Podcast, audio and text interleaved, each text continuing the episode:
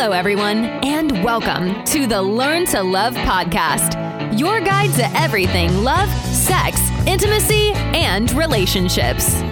Each week, your host, Zach Beach, interviews new experts on love, including couples therapists, relationship coaches, sex educators, and best-selling authors. Learn the best tips and cutting-edge wisdom to better love yourself, others, and the world. Thanks so much for joining us. We hope you enjoy the show. Welcome to the Learn to Love podcast, everyone. I'm your host, Zach Beach, and I'm here with the incredible couples therapist and meditation teacher, George Taylor. Hello, George, and welcome to the show. Well, thanks for having me here, Zach. Zach and I met when he was doing his live shows, and I really felt his commitment to helping people learn how to love. And so it's an honor to be back with you. And it's an honor to have you back. And today we're going to talk about keeping the love alive in a pandemic and beyond. But before we get into that, let's learn a little bit more about George. For those that don't know, George Taylor is a licensed marriage and family therapist with over 25 years of experience. He also teaches meditation at the Spirit Rock Meditation Center and believes in the power of mindfulness and communication to create more love and joy in our relationships. He is the author of A Path for Couples, which focuses on using awareness to build intimacy and break bad habits of reactivity. How are you doing today, George? Well, I'm good. I was just saying to Zach, I did an online course and just felt the power of awareness while I was teaching that, and still feel it right now, that just the power of awareness, how it can radically change our lives and help us become more loving and more creative and more connected with our partners, our friends, our family, et cetera. So it's a beautiful day in Northern California, and I feel happy to be here to share this with you. I'm happy to hear what you have to say as well, and to learn about the power of awareness. And one thing I wanted to just be a little bit more of aware of right now is sort of the challenges that people are going through in this pandemic. We've been sheltering in place in different levels of quarantine for many months now. And all of these actions are designed to protect people's physical health and the spread of this virus. But I've been really concerned about people's mental health and the challenges and uncertainty of an unknown future, but also knowing how important social connection is to our mental health. It's really challenging to find that connection right in the here and now. So I'm wondering, what kind of challenges are you seeing with your clients? Well, you know, people are feeling a lot of anxiety for sure about all the changes. I mean, there's financial, spiritual, economic, cultural, racial, gender changes that are sweeping through our country, through our population. And those changes can be anxiety-provoking. They can make us feel uneasy. Some therapists would call these identity crises, like the things that we're used to doing, the schools we're used to going to, the friends we're used to seeing, the job that we have is now changed usually. So there's a massive internal and external change. And there's an opportunity to bring consciousness into all these changes, into all these things that we're used to doing. And finding ways to be more loving, more awake, more conscious, more creative, more vital. But the downside is this: all this change creates uncertainty. And humans, generally speaking, don't like uncertainty. It's traditional or interesting when I hear from couples in calling me on the phone. I've been getting calls, you know, from couples for 30 plus years. Usually the couple or the individual is having some change in their life. In my business, they're called life cycle changes, where, you know, they have a new job or a new partner, or their partner got sick, or they've moved. In other words, there's some outside disturbance that makes them aware that they need to look at themselves and look at the way they do things. So you could say that the whole country is going through a life cycle change, and it's an identity crisis. It's a chance to grow and transform old patterns, but it's also a chance to succumb to anxiety and depression because of the isolation, which is actually very dangerous. It's dangerous for humans to be isolated. And I just talked to a family member who was expressing loneliness. He is recently retired from his job. He's at home with his wife mostly. His daughter's away. So just my heart went out to him, because I feel it myself. You know, there's a loneliness of not being in contact with the people we're usually in contact with. And suddenly we realize those relationships are like food. They're like food for our soul and actually for our bodies. So I'm also feeling that as well. You know, there's the anxiety, of course, of the uncertain future. We don't know how long this is going to last, how deep it's going to go. And there's also the depression that results from being socially isolated from others. And I'm wondering what you meant when you said we want to bring consciousness into things. So once we realize the anxiety around an uncertain future and the depression of being socially isolated, how can we use the power of awareness, the power of consciousness to break out of these challenges? Well, that's a very beautiful question. You know, another thing that is really common when a client or a couple would call me is that that life change I talked about, that identity transformation, it makes us feel very vulnerable. And I think, I mean, many of us have felt that just when we see our neighbors and we talk to them, it's like, I mean, my heart just is so open. It's like, oh my gosh, like I'm talking to a human. And so we get used to that in our day-to-day lives. And so then when we're deprived of that, we feel that anxiety, the isolation. And what I'm saying about the couples that call me is that transformation or that life cycle change that's going on within them shows itself in the relationship. And that's where we can talk about awareness. First of all, you can become aware of your own awareness or depression and take steps to heal that. You know, reaching out through Zoom, through phoning, walking at social distancing appropriately with masks out in the country or at a park, all that helps relieve anxiety physically. But what happens with the clients and couples that call me is that they become more reactive, right? We all have habits of reaction, defenses that arise, reactivities that arise. And in these vulnerable, anxious times, people tend to be more reactive. In other words, if you're a withdrawing type, you will tend to withdraw more. If you're an attacking or blaming type or a pursuing type, you will tend to attack, blame, and pursue more. I can speak on these topics of defenses because I'm an expert at all of them. I refer affectionately to the four horsemen of the relationship apocalypse. We have pursuing and withdrawing. We have attacking and defending. Mostly those defenses are connected to, as I said earlier, anxiety. Like we feel fear, we feel separate, and we lash out or we withdraw. So being aware of those patterns, it's kind of an amazing part of the human psychology, Zach. You know, what happens very rarely in counseling is that people end counseling and go out and rob a bank or injure somebody, right? So somehow we finally get the sense that looking at ourselves, being aware of our reactions, aware of our internal world is good for us.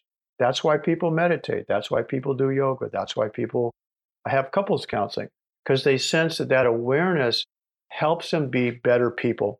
And we could talk more about that in a few minutes, what that really means.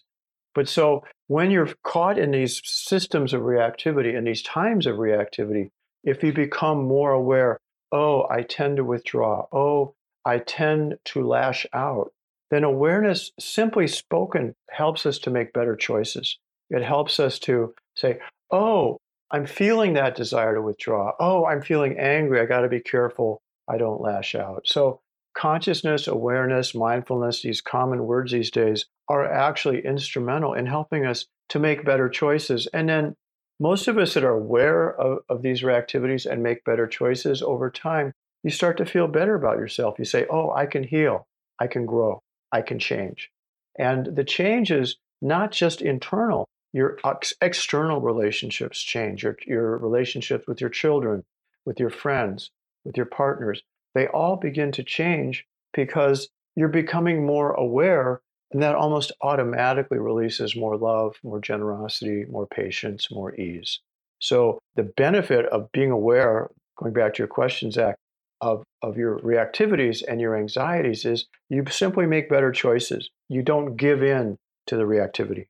Yeah, I'm hearing that the anxiety is almost like accentuates any problems you may already be having in a relationship, because when you do become anxious, you do more of those reactions that you're talking about, pursuing and withdrawing, attacking and defending. And I'm almost hearing that the first step towards solving a problem is being aware of the problem. I would agree wholeheartedly. You know, what I've said to a lot of couples is we all know couples who have the same conflicts for years, for decades, people in older generations. And so the combined reactivity, the thing that's important to notice about the four horsemen of the relationship apocalypse, attacking and defending go together. Attacking elicits defending. Pursuing elicits withdrawing. Withdrawing elicits pursuing. So the point is that these patterns go together. They fit together. And when we're trying to become more aware of them, then we can change them. We can become more open and more loving people. And that's the function, as we're saying, about awareness and consciousness. It helps us look into these patterns, which are exacerbated in these times, and it helps to change these reactive patterns. So I'm almost imagining when we talk about building awareness in our relationships, we want to think about like almost three levels of awareness. We can have self-awareness, so be aware of our own patterning. We can have awareness of dynamics in the relationship. And we can also create awareness about our partner and the challenges that they are going through. So let's go to the kind of the first layer first. Let's talk about self-awareness. We talked about already being aware of our own anxiety or own depression that might be deepened by the current pandemic that we are in. But what are some other things I want to be aware of in myself in order to be of benefit to my relationship? Well, that's such a great question. You know, I've been at a lot of residential meditation retreats myself. And what happens in a meditation practice or a practice of breathing, self-awareness, yoga, is that you begin to sense the physical constrictions of your body. You begin to sense when your breathing is open, when your breathing is closed. And so, as one of my therapists once said, let's keep it simple. There's only two things you need to think about in terms of your emotions and your physiology. That's that there's fear and there's love. So fear is a state of tension. It's a state of resistance. It's a state of holding back. Love, speaking a little simplistically here, is a state of openness, of fluidity, of motion, of interactivity, of exchange of energy and information. So I think on a level of self-awareness, one needs to be aware of, do I feel open right now? Do I feel closed? And then the next step in that investigation is, oh, if I'm feeling open and I'm with my friend, what would I like to say about that? What would I like to share about that? How do I feel being open with my friend or my partner? And then being closed, you know, awareness is an amazing tool because it invites you to ask, what am I afraid of? You know, what is it that I'm afraid of? And so maybe you're afraid of isolation. Maybe you're afraid of getting the disease, COVID-19. But then being aware, you can go, okay. Awareness helps us go, I can open to that. That's one of the great spiritual teachings, awareness teachings that I learned, was taught. I can't say I learned it thoroughly a long time ago. Opening to where you feel closed. Just go, take a breath. Now I'm open. Doesn't mean that the fear goes away. Doesn't mean that you might still get the disease or you might still feel lonely. But somehow you're telling your body it's okay. It's okay to be aware. It's okay to open to that. It's okay to open your heart. And so, truthfully, Zach, you know, my focus in my work is on the relational field. That is the field between people. I've been married for a long time. My wife is a therapist and a spiritual teacher at Spirit Rock Meditation Center in Woodacre, California. And we can test our self-awareness. Am I open or closed with my partner, you know, with my mother, with my child, with my neighbor? That's another testing ground. It's a powerful testing ground for the tools of awareness. That's such a really wonderful shift you're describing. The first thing I'm hearing is moving from the mind to the body and getting caught up in our thoughts. There's that phrase that, you know, anxiety is being caught up in the future and depression is lamenting on the past.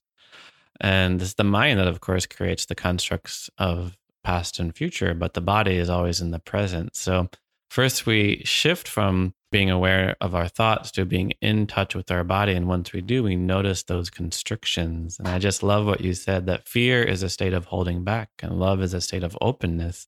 And the body can almost be that gauge that tells us how open we are and how closed we are. That's a wonderful summary. You know, what I've noticed working with lots of couples, clients, friends that are on the path for couples, myself and my wife, is that process of opening, you know, I've said and asked in big workshops, that process of opening is common to people.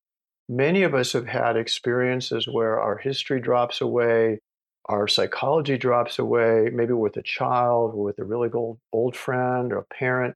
You're just looking into their eyes and your history just drops away and you experience something like awe or openness beyond the body, openness beyond the galaxy almost, to where you're in this other state of awareness, of love, of appreciation. And those times are memorable. The thing is that when I ask people in large workshops, 100, 200, 300 people, almost everyone has had an experience like that. So the body is innately wired for these experiences of openness, of deep compassion, deep ease, deep letting go. The body is wired for those. And awareness and consciousness are the tools that allow us to open more deeply to those all the time. And so the depths of love that are inside of you right now, the depths of creativity, of vitality, are unfathomable. Poets and writers have been talking about this for millennia. This is not new news to the human race.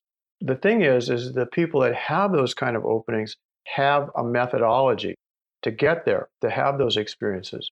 And that's what's exciting about awareness, about meditation practice, about yoga practice, Tai Chi practice. It allows us to continue that opening process. I think I read somewhere, Zach, a little sidebar, is that I've been in a study group, a Neurodharma study group. We're studying the connections between the physiology of people, meditation, relationship, and actual brain research. And it's something amazing, like there are as many connections in your brain as there are stars in the universe. That's how many connections are in. So if we can illuminate and inspire and transform those connections, then our whole body wakes up to all these essential states that I'm talking about. So the body is innately wired for openness and deep compassion, and awareness is the tool to get in touch with that joy. And in so doing, what I'm hearing from you is the entire mind gets rewired into more joy and compassion. And so let's say, I've done my meditation practice. I've gotten in touch with my own body. I've cultivated a bit of mindfulness in my own life. And now I'm ready to meet my partner, my wife, my relationship with that open heart. And you talked earlier about the field between people that you work with. So you mentioned your own four horsemen of the apocalypse, not to be confused with John Gottman's horsemen of the apocalypse, although they're very similar, And you talked about the pursuing, withdrawing, attacking, and defending. So those are the things like we don't want, right? So what are the things we do want to create and cultivate and practice in our relationships? Well, yeah, it's so interesting thinking about like what I've said to a lot of clients and couples, Zach, is that those four patterns are really signposts to our own healing. One of the things that the couples tend to do is when they call in, the person's implicit thought is, if I can just get my partner to heal, everything will be fine. And the point is that couples have these repetitive conflicts. Most couples or with your friends, you will have this, and with your parents or kids, you will have the exact same kind of conflicts repeatedly. And so an unconscious person, a person that's not studying themselves, will say, I just can't get that person to change. I can't get the other to change. And they don't realize that there's a system of unconscious beliefs, unconscious practices, unconscious habits, unconscious childhood experiences on both people's side, okay? So without that awareness of your own conditioning, your own training, the kind of reactions you tend to make, then you will tend to repeat for decades, as I said earlier. So the point is the client or the couple needs to learn that, say it's withdrawing behavior. I mean, I cannot tell you how many stories when you go through a very simple inquiry process, which is in my book, Path for Couples, which is really like, what does your body feel like right now when you want to withdraw? Where's your breathing? What language are you using? What's your tone of voice? What's your heart feel like? When you take somebody through that very personal and very intimate inquiry, then you realize that the withdrawing person is not numb, is not a stone. They're too afraid to talk is the basic answer. So why are they afraid? They're afraid because normally they got shamed or injured when they shared when they were kids. I mean, I'm summarizing thousands of vignettes, thousands of stories, overgeneralizing. But the point is, the withdrawing person, if you think about that just for a moment, think about the kids you know, the kids that are 4, 5, 6, they are like fountains of feeling, fountains of imagination. They're spewing their inner world constantly. So that gets shut down by acculturation, by the parents or the caregivers or school or grandparents, sort of subtly or not so subtly encouraging certain kinds of expressions and not encouraging, shutting down certain other kinds of expressions. Now, I've studied a lot of men's psychology and run the men's group. There isn't a man listening to this audience that hasn't been told, don't cry, don't act like a girl, don't be a wussy. That is shaming and acculturation behavior right there. So that's why it's hard oftentimes for a person that's gone through that, it can be a man or a woman, to share openly because they're afraid to. They have been injured when they were younger. So I like to imagine that if you take the path of awareness, again, with friends or with parents or your kids or your neighbors, and you start studying what is it you tend to do with them? When are you open? When are you closed? Then you can start to understand, oh, I was trained to be this way, right? So a withdrawing person was trained. It's not like it's some essential innate part of their body. No, their essential nature, their deep nature is to be alive, vital, contactful, crazy, loving, angry, sad, jealous, everything, everything a kid is. That's who we are. That's not rocket science. So if you can teach the couple that the withdrawing, et cetera, or the pursuing is a symptom, and it's a symptom that's pointing towards a deep healing in themselves, then you've completely rerouted their psychology. You've completely rerouted their inquiry. You've completely rerouted their idea of who has to change. And once a person starts changing themselves, the relationship automatically changes because you're not caught up in the same behaviors that hook into your partners. That's what's an amazing realization about what you can call field theory. You know, going back to your statement about the field. The field is that interaction, a subtle interaction between two people or three people or a family.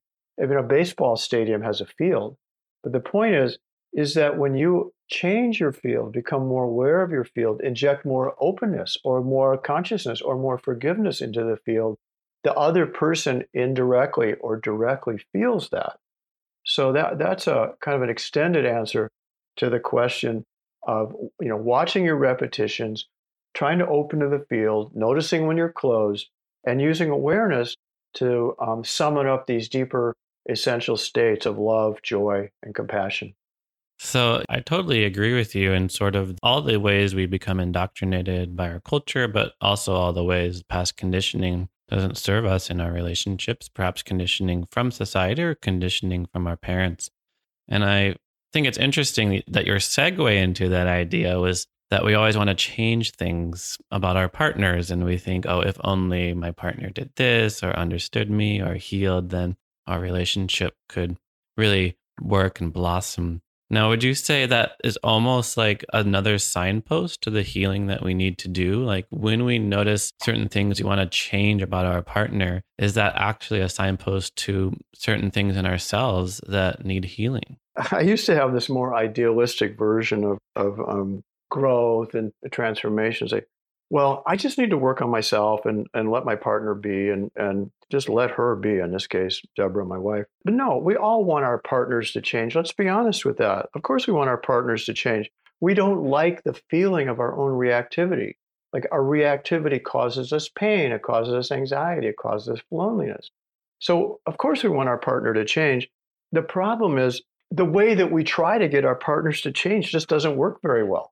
You know, I refer to it as emotionally inefficient. Think of all the things you've asked your partner to change over the years, or your friend or your mother. It doesn't work very well, right? There's a kind of an inefficiency because it's a complaint. Whatever you say comes across as a complaint or a judgment. And then they're like, yeah, you want to judge me? Well, I'm going to judge you. or I'm going to defend against that judgment. So you've got a subtle attacking and blaming. So your question is great because the desire to change your partner is a signpost that something's not right. And yes, it would be great to talk to your partner and say, hey, would you put the toothpaste cap back on straight? Or would you park in the garage in a way that I can get my car in? Of course, we make requests of the other person all the time. But I go back to the central principle. The best way to change the relationship is to change yourself. So yes, thinking about how you want your partner to change is one step. But then if you go back to the model I was suggesting, the reason you want your partner to change is not really about them. It's about yourself. It's about something they do makes you feel uncomfortable, makes you feel angry, or makes you feel lonely, or makes you feel anxious. It's because you have that inner, in our business, it's called ego dystonic. You have these uncomfortable feelings. That's the only reason you want your partner to change. If you feel good, you don't need them to change. So it's trying to understand, again, like, what does this feeling remind me of? Oh, I was anxious when my parents divorced, or I was anxious when my sister drank too much. So there's some internal experience that is generating that uncomfortable feeling. And that uncomfortable feeling is something you were trained to feel, basically. So you can heal that. You can change that in the way I was saying. But yeah, we want our partners to change. I just don't think we go about it in a way that works. I love that phrase. The way we try to get our partners to change is emotionally inefficient. And a huge part of that is because it does sound, or often sound, like criticism or like complaining. And when we hear our partner, or when we hear ourselves being criticized, of course, we might withdraw, become defensive. Well, in couples counseling, when I'm going through this inquiry process with people, I'm always trying to go through this little drill. Okay, what does that remind you of? What does your body feel like? Do you have any associations from childhood? People can't always remember some epiphany from childhood, some terrible thing that happened, but they can begin to understand their own physiology and their own reactivity and talk about it in a different way. I've said to many couples, we never had a course in this in grade school or high school. I had a lot of world history, right? But I didn't have much in what does my body feel like and how do I talk about that? And the thing is, when people learn how to do that, and their partner's often listening, or I'm listening if it's individual work, I must have heard 500 times, I never told anybody that. There's these deep stories that we hold in ourselves, which are controlling us, which are creating these reactions. And somehow, in this wonderful magic of relationship, when you reveal that story, you heal parts of it. You are less attached to it. In 12-step, some of you are, I'm sure, familiar, we're only as sick as our secrets, right? And what you reveal, you heal. So there's some innate wisdom that we understand that when we can go from the symptom to the body, to the memory, to the training, then we reveal something deep about ourselves. In the book, I call that self-disclosure. Sometimes you get chills listening to people tell these amazingly deep stories, and then they go, they're trembling, they're crying. There's so much vitality in the release of energy. And that's what's emotionally efficient. I can't tell you how many partners say, I never knew my behavior affected you so deeply. You know what I'm saying? Like, that's such a powerful statement because the partner has to take in, oh my God, my stupidity, my forgetfulness, my not putting the toothpaste cap on, my tone of voice, my eyebrow. It has an emotional impact I knew nothing about. And because people love each other, they're like, I don't want to do that to you, right? So revealing yourself leads to understanding. Understanding leads to empathy. Empathy leads to change of behavior. That is emotional efficiency. That's how you get your partner to change, not by judging them. So beautiful. The deep stories we hold in ourselves control us. And when we reveal that story, we heal. It's so true. And I'm wondering, how do we encourage that vulnerability? I'm sure even in your couple sessions, you might have people that have been together 10, 15, 20 years. And then suddenly through your encouragement of a safe space in the couple session, an intensely vulnerable emotion comes out, or even like one person might even drop a bombshell on the relationship that could have been shared, many years prior, but there maybe wasn't that safe space for it. So if what we reveal, we heal, how do we find the courage? How do we create the space for vulnerability to happen in our relationship so that I feel safe to share something and also my partner feels safe to hear it? I wasn't a couples counselor for too long before I realized that most of what we're trying to do in couples counseling is build up the feeling of security, to build up the feeling of trust. And so I just want to make a couple of quick statements about trust. One is, trust is not a steady state, okay? It changes in all relationships. You know, your friend forgets to pick you up when you're going out, you know, for coffee, or a painful thing I did to my sister accidentally, you know, it had to do with estate planning of all things. I misunderstood her. I was unconscious of her. She was able to bring that up to me because of the length of our relationship. She trusted me. I was able to say, oh my God, I'm so sorry that happened, you know? So she told me about her pain and I was able to receive it.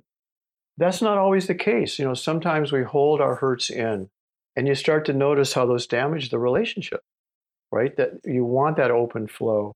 So how do you create that trust? How do you create that security? Briefly, in couples counseling, what I tell people is that there are two ways to create security and trust in couples counseling or in your relationship. And it's really important to remember that trust is not a steady state. You can damage the trust accidentally. Your friend, your parent can accidentally damage the trust. Without some kind of healing process, that damage lasts.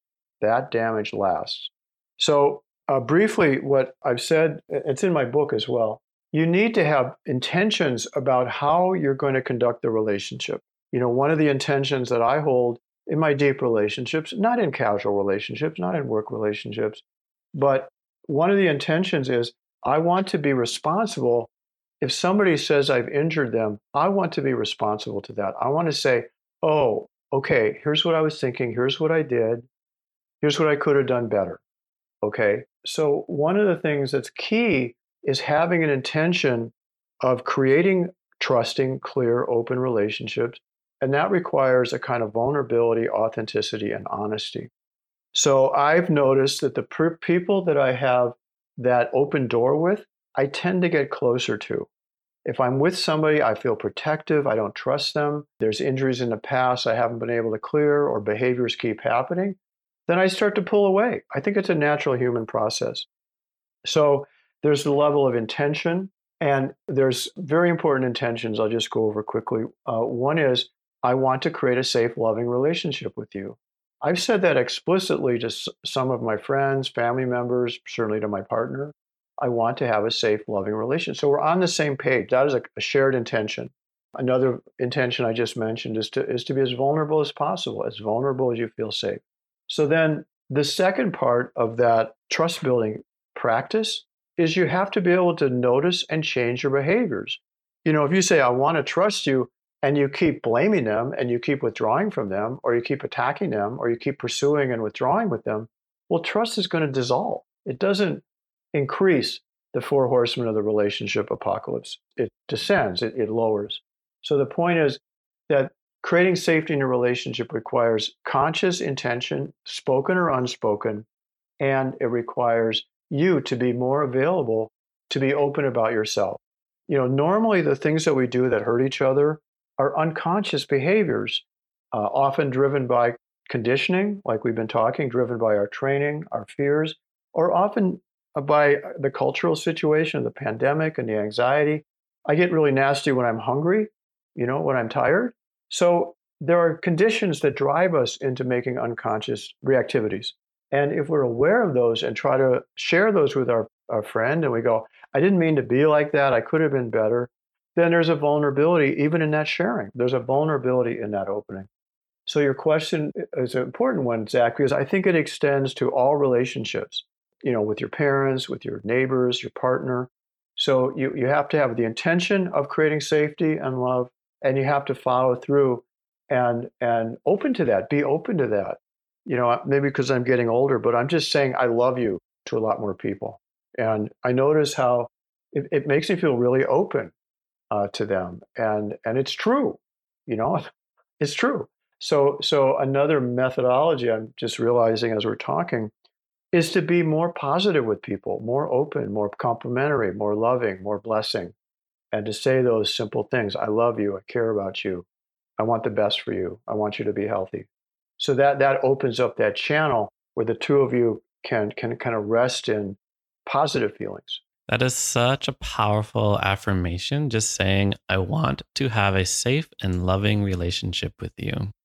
I appreciate you also emphasizing that we have more than one intimate relationship, in our lives. We have intimate relationships with our friends, with our family, and of course with our partner as well. But all of those relationships we can bring love into. So you mentioned two ways to create security and trust. And the two ways almost remind me of what are sometimes described as the two wings of spiritual awakening, our attention and our intention. So we have an intention for authenticity, for honesty, for safety, for vulnerability. And then we have our attention on our own behaviors and being able to notice the change and growth that we have to go through. And I know in your book and in your teachings, you talk about relationships in of themselves of being a spiritual practice.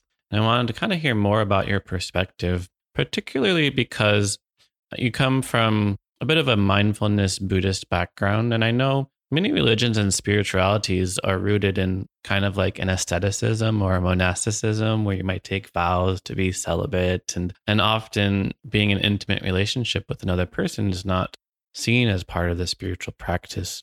But many of us and many listeners and people, particularly in the West, are interested in having an authentic spirituality and to maintain loving and intimate relationships with others. So I was hoping you could just tell us about what it means to have a relationship as a spiritual practice. It's so interesting that you would ask that, because as I was getting ready for our conversation today, Zach, I was looking at some of the emails we exchanged, and I looked at that term relationship as a spiritual practice. I was like, yeah, what does that really mean? So I think it sounds a little esoteric to me. It's like, I don't want a spiritual practice. I just want to connect with somebody. So I'm going to break it down in, let's say, less spiritual terminology here. I live in Marin, and as you can imagine, I've seen all kinds of spiritual practices in my office. Okay. Buddhist with Hindus. I've seen agnostic with Wiccan. I've seen Catholics with Jews. So there's this background of diversity in these traditions. And oftentimes they say, oh, we don't have the same tradition, so we have lots of trouble. And I go, okay, that can be true on the level of practice, on the level of going to what church on Sunday or Saturday or Friday, whatever day you go. But I think that generally speaking, a spiritual practice, and it could be psychotherapy, it could be shamanism, it could be meditation. I'm trying to summarize like 10,000 books I've read here. And it's tough, right? But the point is that most of these practices are rooted in a belief system that there is acculturation, there is training, there is habit forming, and that there's a deeper part of our soul, a deeper part of our vitality, a deeper part of our heart, which can be engaged if we pay attention, if we meditate, if we do shamanic practices and fast or go out into the woods and meditate for a long time. So there's a general agreement among spiritual practices that there's some methodology that will take us deeper into ourselves. And that's what I was trying to say earlier, that inside the body is where the universe is. And most spiritual practices, capital letters, take us there through some channel, whether it could be chanting, it can be fasting, like I said, it can be devotional practice, it can be meditation, it can be yoga, it can be extreme sports, pick your poison. But the point is that most of us listening to your show, most of us that have done some kind of yoga or inquiry or therapy, sense that deeper part of ourselves, and we want to develop it. So when I think of spiritual practice, I think it's simpler to describe who is the person you think is inside you that you want to become. And I think that is a sacred quest. I could use that terminology. That's a sacred inquiry. Who is that person that you want to become? Because for one thing, that's a lifelong question. We're not going to get to the end of the show and go, hey, Zach, I got it. I'm cool. I'm now the greatest essential person I've ever wanted to be. I'm good to go. I don't have to talk to anybody ever again. Well, no, there's a process that we're all going through. It's called life, L-I-F-E, life. And you can either choose to operate in that life in a state of unconsciousness, reactivity, habituation, and basic stupidity, or you can say, hey, let's wake up here. Let's wake up as a family. Let's wake up as a community. Let's wake up as a podcast. And that waking up, as I said earlier, is not rocket science. We sense inside of ourselves. We can feel more at ease. We can feel less judgmental. We catch ourselves, commenting ad nauseum about the political situation, and we go, isn't there anything else I could think about? That's called awareness. That thought is called awareness. And so awareness is going to take us deeper and deeper into the body, deeper and deeper into these essential states. And, there's a lot of different terminology that I'm using, essential states. So to keep it simple, generosity, compassion, awareness, forgiveness, ease, love, kindness. Isn't this what we all want? And so a theory here, which I'm operating under, is because awareness, because mindfulness has no limit, there's no limit to how aware you can become of the world, of all the gladiola that's blooming right now outside my window, of my own desire to serve people through this podcast. There's no end to that. It's like a fantastic painter. They can keep developing an art approach to life, let's say. So awareness can take us deeper and deeper inside of ourselves. And I'm pretty sure, I've never read a real study on this, that there's no depth ending. There's no ending to the depth of compassion I can develop for the world or for the people that have lost their jobs or, the people that are struggling being homeless.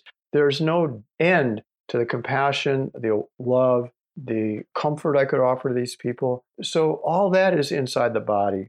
And all that is the function of a spiritual practice. It's to awaken our own awareness and then to change our own behavior so we can actually be more like the vision that we have of ourselves. Mm. I feel like you just summed up spirituality in just a really beautiful way, and that it's a methodology that can take us deeper into ourselves. Maybe deep in ourselves, we find the divine, we find a connection to an external divine. So many ways to get in touch with that dimension deeper within ourselves and many paths. But of course, we find that generosity, compassion, ease, and kindness, and no limits to how much we can bring kindness and care and compassion into our lives. That's so beautiful. And, we are running a little bit low on time. I don't know how it happened. So I want to jump real quick to your book and then also to my final question, because in your book, A Path for Couples, 10 Practices for Love and Joy, you have 10 incredible practices that any couple can bring into their relationship. We don't have time to go through all of them, so I'll just ask you, which practice do you find yourself using the most? Let me give a tiny bit of background first. When couples come in to see me or clients come in to see me, let's say particularly couples, as you asked about the practices for couples, they're in what you could call a negative spiral. Right? They're feeling very sensitive to each other, vulnerable, resentful, isolated. I can't tell you how many people have said, everything causes a problem, right? I ask about the dry cleaning and all of a sudden we're arguing. Well, again, it's because of the anxiety and the vulnerability. But the conversations are revolving in this negative cycle where you feel more vulnerable, more anxious, more separate, more resentful. Then that gets fed back into the relationship. That's no fun, just to keep it simple. So I think couples need to create what I call a positive spiral.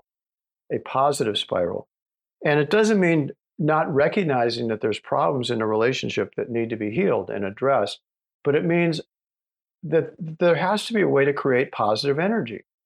Okay, so there's two or three practices in the book that actually create that positive energy. So I'll just say them briefly because they're all equally valuable.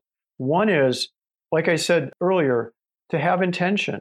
Intentions in generally bring people together. When you say, I want to have a safe, loving relationship with you, it's very uncommon that the partner goes, that's a bad idea. So intentions inherently bring people together and start to rebuild or recreate the relationship in a positive realm. Another a positive practice, again, which tends to drop out when people are feeling angry and resentful, is appreciation. Love is expressed through gratitude and appreciation. So if you make a conscious effort to appreciate your partner, to feel grateful for your partner and make that verbal, you start creating that positive spiral. You start creating that spiral of positive feeling, which is usually needs to be replenished by the time people come in to see me. And on the third practice, I describe a real simple breath meditation, a 5-10 minute breath meditation. People can do yoga together, go on quiet walks together, do Tai Chi together. But to rebuild the relationship, our physiology needs to be rebuilt. And one way to do that is to relax and meditate together. It lowers the anxiety level and helps you remember, oh yeah, I'm in this relationship. I want this relationship to work. We're starting to build that positive spiral. And I do want to say, again, that positive spiral, it has no upper limit, right? You can create more positive energy, which is the love, the compassion, the ease. And you can keep building that through these very basic practices. You know, my wife and I are still doing all these practices after almost 40 years. And I think we're still feeling, I attest to the fact that we're still feeling the openness and the compassion and the vitality that can arise by continuing that upward spiral. It's like looking up, you know, at the Milky Way and going, where does it stop? It doesn't stop anywhere. That's the potential of these positive practices. Such a beautiful image, just creating a positive spiral in our relationships. So I heard you say, have intention. Everything comes down to intention, doesn't it? Have intention, express love through gratitude and appreciation, and then to breathe together, to meditate together, to relax together. And that final step, or that third practice you mentioned, I feel goes way back to a question that came up earlier around anxiety and the more anxiety that people are feeling in relationships. And it's such a good prescription is that, well, if you're feeling anxious, relax, breathe, go for a walk. And these are things we can, of course, do with our partner in order to increase the connection. So those are such beautiful, easy and simple methods to bring into our lives. Well, Zach, you know, one note on that. I have friends, you know, that are sheltering in place by themselves. It's extremely difficult. It's extremely painful. But given what you just said, I want people to know that there's plenty of online meditation courses. You can go to spirit rock meditation center.org, something like that, or your local Zen center, because there's lots of dance classes that are online now, yoga classes, meditation classes. And if you stick with it a while, you start feeling a sense of community. You know, community is one of the great healings. Connection is one of the great healings for anxiety. So those are some suggestions. A lot of you have already thought of those things. But just want to note that for those of you that are feeling isolated in the sheltering in place, and my heart goes out to you, it's not easy. No, I very much appreciate that you're pointing that out. There are still ways, of course, to connect with each other, and a lot of it's online, no, but it is still a good way to connect. So I'll close out with a question I love to ask all of my guests, which is quite simply, what do you wish everyone knew about love? Wow. Well, I've been lucky in my own relationship to be married to somebody that was on a spiritual quest from the time I met her, a quest to transform and to heal herself and by extension, heal me. And so I feel like I represent somebody that has had the experience of having had a difficult childhood with my own injuries, my own wounds. And what Deborah and I have said to a lot of people in workshops, if we can heal, anybody can heal. So I attest to the fact that the love you feel that's inside you is there. The healing that you feel is inside you is possible. And you will find a teacher. You will find a method. You will find a practice that works for you. You know, I can't remember, it might be St. Francis or Kabir. It's the intensity of the longing that does all the work. So if you give in to your desire for healing, for love, for creativity, and give into it in a healthy way, in a positive way, then your life will transform. Consciousness is working for you, and you can always find a way to heal and a way to grow and a way to become that essential vision that you hold for yourself. What a beautiful and hopeful message. Anyone can heal. We all have love inside of us, and it's very possible for us all to get in touch with it. Thank you so much, George. For those of our listeners looking to learn more about your amazing work that you do in the world, what's your website? How do people get in touch with you? And do you have any offerings you want to talk about? Well, thank you, Zach. You know, www pathforcouples.com. That's the name of my website. The book is the same name. And I do occasional free online courses. Of course, I do couples counseling. And you can go to the website. There's articles there you can read about relationship. And you can email me off the website if you want to follow up for sessions. And I look forward to speaking to those of you that are moved to contact me. Wonderful. Well, thank you so much, George, for coming onto the show and for sharing your wisdom. I know I learned a lot just in this short session with you, and I hope our listeners learned a lot as well. So thank you, listeners, for listening to the show. We hope you remember to create a positive spiral in your relationships of love and appreciation and gratitude through setting the intention to cultivate authenticity in a safe and loving space in all of your relationships. Thank you so much for listening. If you want to learn more about me, you can go to ZachBeach.com and learn more about the show at theheartcenter.com. Thanks again, George. Zach, thank you so much for having me. I really appreciate the way you can summarize and ask questions. It really helps kind of guide me, and I'm sure it helps guide the audience. Thanks again for listening to the Learn to Love podcast. To learn more about the show and your host, head over to ZachBeach.com or theheartcenter.com. You can also follow Zach on Facebook, Twitter, and Instagram.